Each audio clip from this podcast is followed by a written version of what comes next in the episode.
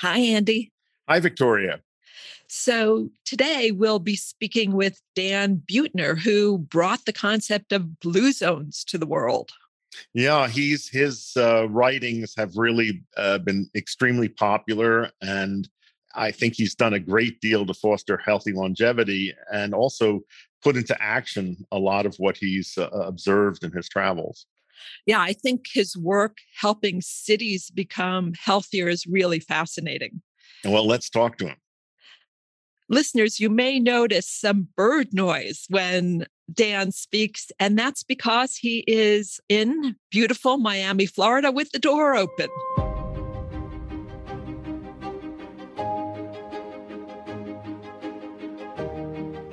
Dan Buettner is a National Geographic explorer and the author of the best selling book, The Blue Zones, as well as Blue Zones Kitchen, The Blue Zone Solution, and the Blue Zones of Happiness. Welcome, Dan. It's a pleasure and an honor to, to be with you. I'm so glad that you're here to join us. And it just has to start with tell us what blue zones are and maybe their implications for longevity. Blue Zones was a collaboration between the National Institutes on Aging, National Geographic, and me to identify the parts of the world where people live the longest and then reverse engineer what they're doing in a sense. So instead of trying to look for the secret to longevity in a petri dish or a test tube, we found verified populations that who have achieved the outcomes we wanted. And then by bringing another team in to find out what correlates with that high life expectancy or centenarian high centenarian rate and look for the common denominators, we feel like we have a pretty good idea of uh, some lessons that the rest of us might want to follow if, if we want to live long.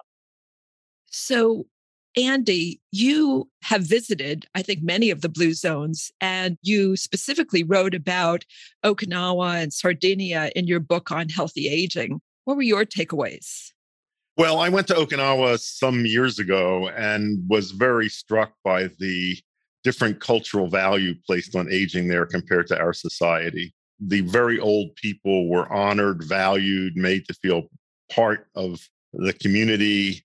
And it seemed to me that that was the major factor that accounted for the differences that I saw there. I mean, obviously, there were so many lifestyle factors that promoted healthy aging. They had a fabulous diet, you know, rich in antioxidants. They were physically active. They lived in a place that had clean air and water. But eh, all that seemed to me to be secondary to the cultural value placed on aging. And that seems such a contrast to what I see here. Yeah, you're right. I mean, we tend to celebrate youth here in the United States. And in Okinawa, the biggest year of your life is your 96th birthday. Right. The whole village will turn out and celebrate that. So older people are honored, their wisdom is harnessed. They're continue to be part of the active participants in the family instead of warehousing them in a retirement home. Their resiliency, their wisdom is put to work in raising children and cooking the food, keeping the food traditions alive. You know, there's something called the grandmother effect that has even showed that a home with a grandparent in there, actually the children have lower rates of mortality and disease. So it's a wonderful virtuous circle. Yeah, Victoria, you've heard me say that in traditional Okinawan society, a common cause of sibling fighting is over who is going to get to take care of the aging parents. a little different from what we see that. here. Yeah, right. so that is yeah. such a huge societal difference that perspective on how valuable life is as life proceeds. What do you think are the other societal factors that make such a difference? So you bring up a really good point about the societal factors, and I agree with Andy in that that those are, I would say, major driver to longevity. Okinawa, their vocabulary does not include the word retirement, which I really think is a, a powerful idea. So there's no kind of artificial punctuation between your life, your productive life, and your life of repose. And in Japan, anyway, the highest mortality rates post retirement are among policemen and professors, people with really high status over there, and suggesting strongly that having a sense of purpose is also very important. And Okinawans don't have a word for retirement, but they have a word ikigai, which roughly means the reason for which I wake up in the morning. And I suspect, Andy, you and I would violently agree on the importance of having a strong sense of purpose when it comes to longevity. Yeah. And also, I think in my experience, and I think there are also statistics to bear this out, with men, especially here, how many within a year of retirement develop a serious illness or die? Um, and that's just a very common pattern.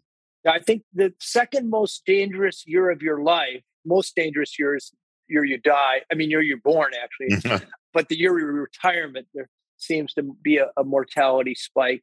The other interesting, you know, there's a lot of talk lately about loneliness in the country here.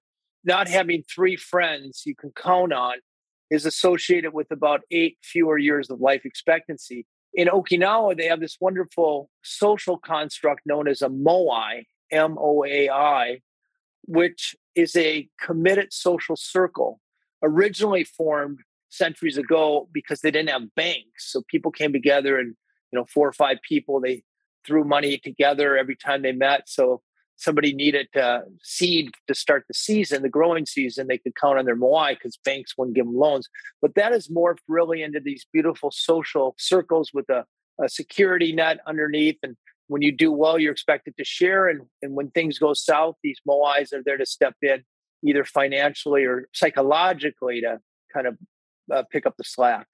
We should also note that in Okinawa in recent years, longevity has plummeted. And this has been attributed mainly to uh, greatly increased consumption of American type fast food. So, in some, some of these cultures, the phenomena that we've written about, they're fragile and are subject to change.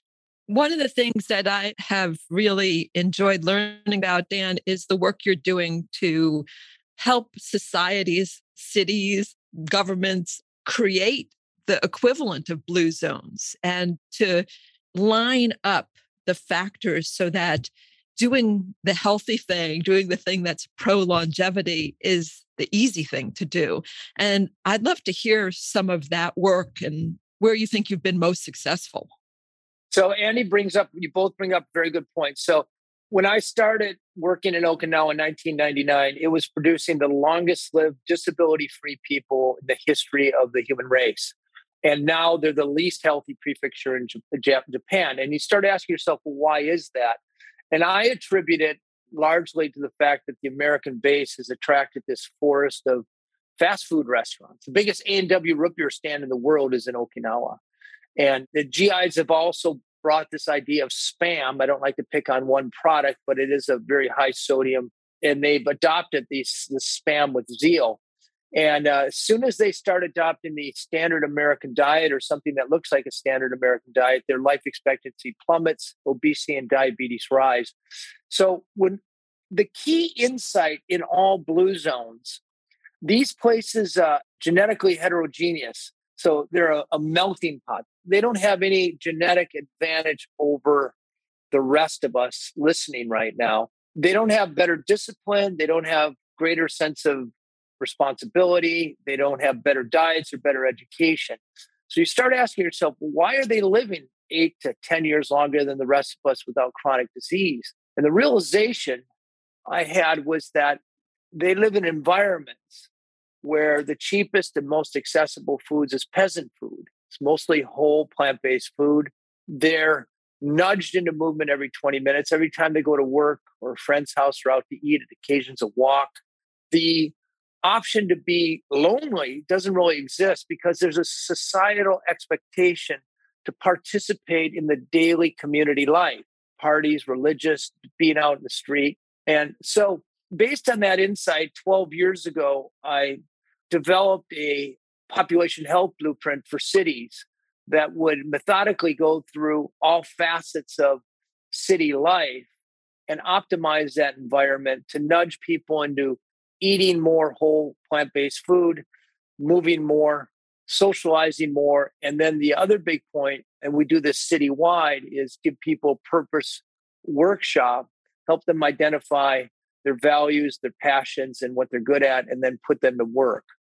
And we've had extraordinarily luck dropping the lowering the obesity rate of entire cities by adopting insights from blue zones. So that's really good news for a country that's struggling obviously with an obesity epidemic as well as all of the consequences. Which cities have been most successful and why is it? What what did they do right? I would say the most successful large city is Fort Worth, Texas. They've been with us for five years and they've seen a BMI or basically the obesity rate drop by 3%, smoking drop by 6%. You may say to yourself, big deal. That doesn't sound like much, but the rest of Texas has gained weight and just a, a uh, lowering of 3% of BMI, average BMI, occasions about a quarter of a billion dollars of healthcare savings per year. And those are numbers from Gallup, not from me. We always have third party measurements. And the approach we take, we come in with three teams. The first team is a policy team, and we have aggregated best practices and policies to favor fruits and vegetables and whole foods over fast food and junk food and junk food marketing, to favor the pedestrian over the motorist, and to favor the non smoker over the smoker. And we don't come in heavy handed telling cities they have to adopt these. We come in with menus of 30 of them and say, look, if you want to use our time, we're here for you. Don't waste it. We won't waste yours, but we expect you to come to consensus around a half a dozen feasible and effective policies that we know have worked elsewhere for your city. And we can usually get probably 20 policies implemented in a five year tenure we're there, which make an enormous, according to the CDC, the most cost effective way to make a population healthier is through policy. But we also then have a Blue Zone certification program for restaurants, grocery stores, workplaces, schools, and churches. Once again, it's sort of menu driven, and we have 30 or so different evidence based tweaks and designs and policies that these places can commit to. And if they do 75% of them, we give Blue Zone certification. And then we have a third team who, over the course of five years, manages to get about 15% of the adult population, which there's some tipping point science around 15%, to optimize their own homes and their social networks. And between the people, places, and policy perfect storm, we can usually exert enough positive pressure on changing the environment. In every city we've been to, and we've worked in 54 cities, every city that's hired us, we've managed to lower their BMI and also raise life satisfaction as measured by Gallup. That's very impressive. I think that's just terrific work. And I wonder, are you up against any vested interests that work against this? So we've had a little pushback from certain political parties that favor, for whom freedom is really important. This notion that we're limiting junk food choices doesn't sit well with everybody. But you know, we we always couch it as an option. It's like you don't have to pick any of these policies. You've asked us to come help make your city healthier. So that's what we're here for. And Andy, we're really careful ahead of time to interview the mayor, the city council, the chamber of commerce, the CEOs, the superintendent of schools, and be very transparent. You know, we are here to reshape your environment so the healthy choices are salient and the unhealthy choices don't get as much emphasis. So if they don't like that idea, we don't, we just say you should keep doing what you're doing and we go elsewhere. So we've had about 400 cities request us and we've said yes to 54 of them. And most of the ones we've said no to prefer to take another approach. Well, I don't know if Tucson, the city that we're in, ever contacted you, but it would be wonderful. Who funds this? They're publicly supported, but privately funded. So we're funded through either a local health foundation. Often cities uh, sold their hospital, but they have a, a mission to make the community healthier. They'll fund us. Blue Cross Blue Shield plans have been big funders, and then hospital systems. And we hold our feet to the fire. We put our fees at risk if we don't lower the BMI. The BMI is sort of the North Star. You know, in a city of a, a million people, if you lower the BMI of that city by 1%, it occasions about 19,000 fewer heart attacks over time, many thousands of fewer cases of diabetes. And Andy probably has better data on this than I do, but at least one hospital system we work with says that an average heart attack costs about $120,000 so you don't have to prevent many heart attacks before this becomes a real cost effective approach for a community. Yeah, and the health economics data is so helpful. Andy, you have often spoken about another possible solution, which is can you make doing the right thing fun? And I know you sometimes pointed people to a website called thefuntheory.com and how our society could use more of that. It's .org, and it was an advertising campaign of, of Volkswagen Sweden. And I've described this; it's worth seeing. But the idea is to make healthier choices more fun for people. But the other another possibility that I've talked about is to try to make healthy choices more fashionable. And I think it would be terrific if we could enlist celebrities in various fields to get behind this movement that healthy choices that this is the in thing to do that it's what you know the people that we look up to are doing. So i'd love to see a campaign of that sort. It seems some of that is happening because i think millennials for example are more likely to have the kind of environmental consciousness that suggests that they eat either a vegetarian or a vegan style diet. I think that this next generation coming is more tuned into health. I've seen those statistics too. I think my generation, about 3% self identified as vegetarian or vegan. And now the generation that's just graduating from college right now, I've seen numbers as high as 15% identifying as vegetarian and vegan. And that is definitely directionally exciting because it has ramifications for not only health, but the environment and animal cruelty for people who care about those things. And what did this lifelong commitment to studying blue zones, what effect has it had on your own life or choices? I used to eat all, a lot of animal products. I eat almost none now. No meat. I eat mostly whole food plant based. I am naturally social, and I've discovered through this process that actually connecting socially, even casual low intensity social interactions are predictive of longevity. I've reconnected with my faith, though not as much as my mother wishes I would. And, you know, I'm really conscious about one statistic that really stuck out to me. You know, your zip code is a bigger predictor of your life expectancy than just about anything else. You take uh, many counties in Kentucky, and the life expectancy there is 20 years less than they are in places like Boulder, Colorado and uh, Santa Barbara. So that's not a coincidence. That's not because people in Boulder are some inherently better people or smarter or better disciplined or better Americans. It's just that in the cities where people live a long time, they're walkable and bikeable. There's easy access to nature. They've tried to mute traffic so there's not as much pollution, noise, and accidents. There's easy access to healthy food. So I proactively, you know, I'm sitting in my the southern tip of Miami Beach right now, which is very walkable. And you know, later on, you know, I'll show you what I, I'm looking at right now. I'll be out there swimming in about two hours. And, you know, I probably wouldn't be swimming if I were back up in Minneapolis, but Minneapolis is actually a walkable community. I also spend time there. So I'm very conscious about living in places where I mindlessly will move more, connect more, and eat better food. And I that is the big opportunity. Dan, I just saw statistics within Tucson of a 20 year difference in longevity between zip codes in South Tucson and zip codes in the foothills of the Catalina Mountains. And it's a wow. complex of factors. It's, you know, it's everything from noise, pollution, high crime, dietary choices. You know, it's a lot of things, but it certainly points up the the disparities based on economic and social factors.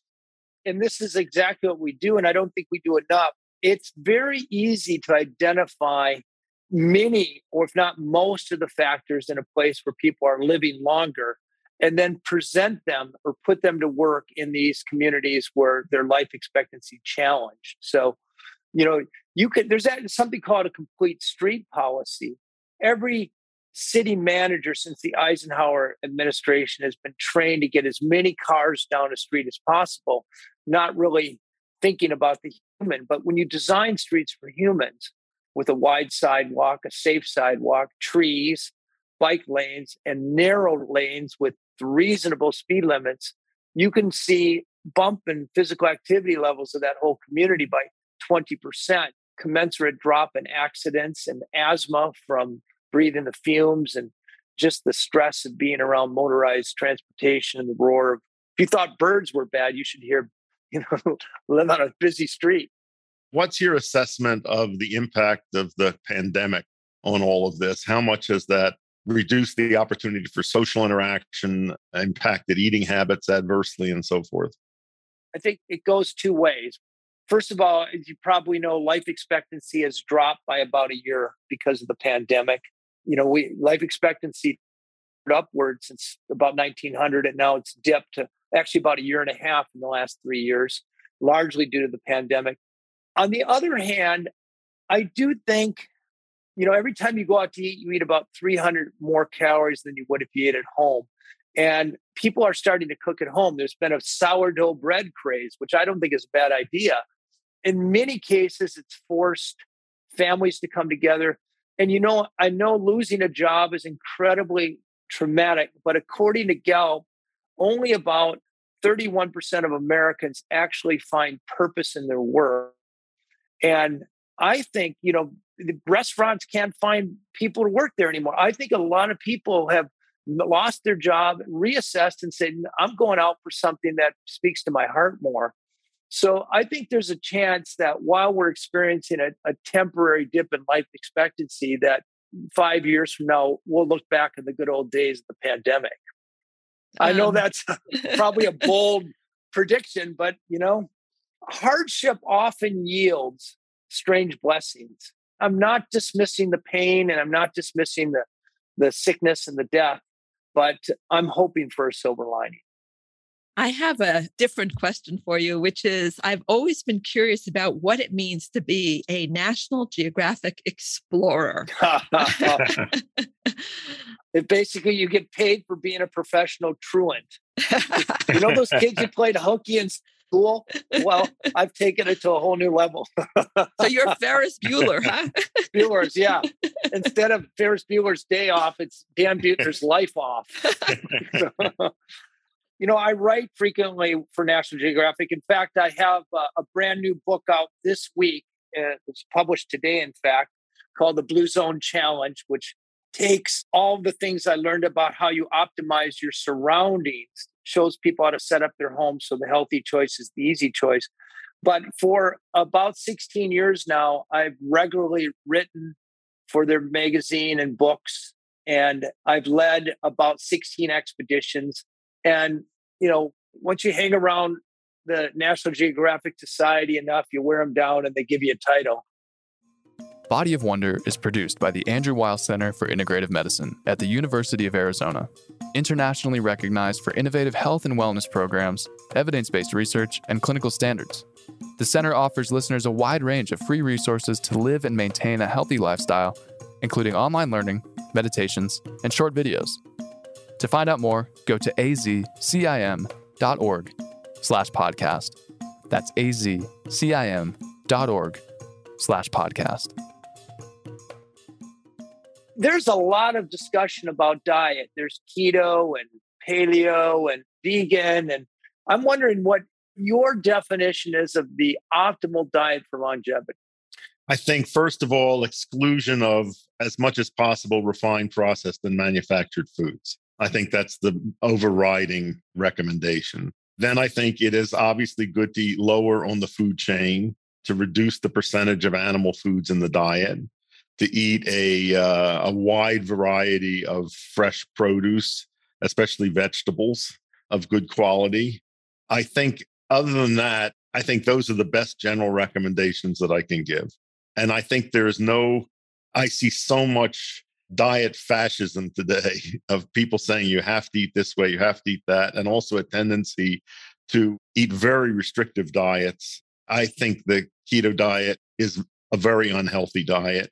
I think the paleo and keto eating to exclude all grains and beans, I think that's just silly. You know, beans are wonderful food. They're cheap, good sources of fiber, protein, slow digesting carbohydrate. And to tell people those are bad foods, I think is very silly. So that's just my general sense. And and I I think there is no one right optimum diet. People are different biochemically we come from different ethnic and cultural traditions and that has to be allowed for but as i say i think the overriding concern is to not eat refined processed and manufactured food as much as possible probably to also i would say in our country we're in such a mess with regard to food and diet and the consequences of it. It's hard to know even where to start but where i would start is to try to get people to not drink sweet liquids. You know if we could make that one step and it's not just soda it's fruit juice it's energy drinks it's you know sweetening coffee and tea it's all of that one step would put us significantly ahead of the curve i um, did a meta-analysis which is sort of a worldwide average of all five blue zones that so if you want to know what a centenarian ate to live to be 100 you can't just ask them because they don't remember if i if, if i asked you what you had for lunch a week ago tuesday you probably couldn't tell me but we found 155 dietary surveys done in all five blue zones over the last eight years and aggregated those. And uh, Walter Willett from Harvard helped me do this. So it was done with some rigor. I wrote up the uh, results in the Blue Zone Kitchen, which is sort of a diet, my diet. And we found that 90 to 100% of the calories they intook were whole plant based. They ate meat on average, traditionally speaking, before the, you know, the A&W root beer the five times a month. Meat was a celebratory food. And um, you probably saw that in Okinawa, you know, with the pork. And not nearly as much as you think. Most of the blue zones are actually inland. They don't eat a lot of fish, but the, the five pillars of every longevity diet in the world were whole grains, rice, corn, and wheat. Uh, Sardinians, the longest lived men in the history of the world, until 1950, 60% of their calories came from wheat, various kinds of wheat sourdough breads, pastas, etc. Greens, interestingly, greens are cheap and they grow, you know, the kind of stuff we weed whack in our backyard. Many of them have 10 times the antioxidants of wine. Tubers in Okinawa until 1970, about uh, 60% of their dietary intake came from uh, imo, which is a purple sweet potato, which grew abundantly and cheap, nuts, and then beans. I actually think you know, if there is a superfood, and I want to ask you about superfoods after this, but in every blue zone, they're eating about a cup of beans a day. And I've seen research suggesting a cup of beans a day would probably convey about four extra years of life expectancy over unhealthy protein. But what do you think is superfoods? Well, do you think there you is know, such a thing? I think it's marketing hype mostly. And also, I like to remind people that we've got plenty of superfoods right at home. I mean, things like blueberries and strawberries. You know, those I consider those superfoods, or even some of our common nuts. You don't have to buy these expensive exotic things. So I think it's mostly a marketing term. And Dan, just to be contrarian, I have to tell you, I, I found a quote from a 106 year old Russian woman who was asked about the secret of her longevity, and her answer was, "I never eat vegetables." but but you know, the, the, the thing is, I remember this great quote. You you wrote a foreword for the Willcoxes uh, yes. book. Yeah. And you said something like, if you ask centenarians, they'll say everything from something to cigars. But the point is, you, you can't ask a single centenarian and extrapolate. And as Jay Olshansky, the famous demographer, once said, you can no more ask a 100 year old how he got to be old as you can ask a tall man how he got to be tall. and and our approach at National Geographic is we basically it's mostly epidemiology and anthropology. We find out what the population does. And you sort of get a recipe of what the population does, and then you kiss enough frogs until you find that prince or princess right. whose life lines up with what the population does. And then we profile that person as a way to explain what this what these people are doing. But yeah, it's fun. People are, but people, you know, you put that third digit in people's lives, and the certain fascination ensues. People, people are interested in hundred year olds. You know, ninety nine year olds are yawners, but a day later, yeah. So, how about you know? I get asked a lot about supplements, and I know vitamin B twelve is important for vegans, but are, are there any other supplements you recommend people take? I think it's good to take mix of antioxidants if you're not eating sufficient fruits and vegetables, which are your best sources of them. I recommend vitamin D supplementation because I think so many people are deficient and that has so many benefits. I mean, those are the main ones. I think ideally you should be able to get what you need from your diet. I totally agree. Nobody in any blues, by the way, are taking supplements. We have a conference coming up in May and one of the topics is about the science of aging. And are there either med- medicines or dietary supplements that would promote healthy longevity and you know protect your brain reduce the risk of diabetes. Some of the things that are being researched are metformin rapamycin supplements like resveratrol. So it'll be interesting to see whether the biohackers are correct and that there are some things that one can do in addition to all of the healthy lifestyle that we've been talking about that will promote long life yeah i see there's there's two problems with that pursuit the first one is if you look at the available data on people taking supplements or even their prescribed pills the recidivism curve is pretty steeply angled downward. In other words, people start taking them and then forget to take them after a while. So even if these things do work, I seriously question whether or not people will take them long enough to make a difference. And secondly, the type of longevity Andy and I talk about, it's not just more years, it's more good years. Eating a healthy diet, connecting socially, knowing your sense of purpose. These are all things that bring joy to life. And I can continue to believe that pursuing healthy longevity is well maybe more i don't know more worthy but just as important a pursuit well dan thank you so very much for your work on the blue zones for bringing it to so many people's attention for the work you're doing to create healthier cities it's been a pleasure to speak with you uh, people have more questions uh, my handle on Instagram is at Dan Buettner. Uh, be very happy to. I'm very good at answering people's questions. And if I may just mention, I have this new book out today called The Blue Zone Challenge: Four Weeks to Longer, Better Life. And I appreciate. I'm, first of all, honored to meet you, and I would love to help if I can ever help. And I'd love to be in touch with you, and hopefully we can meet face to face.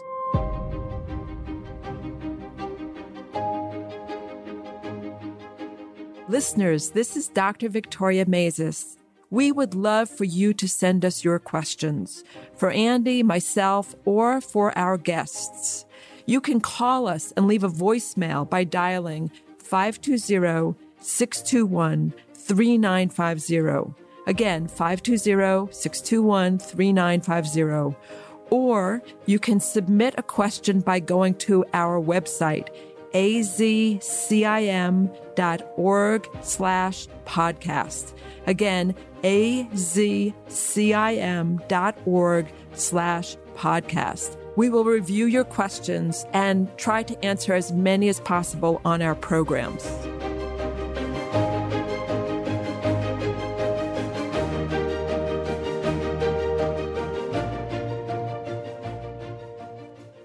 We hope you enjoyed this episode of Body of Wonder brought to you by the Andrew Weil Center for Integrative Medicine.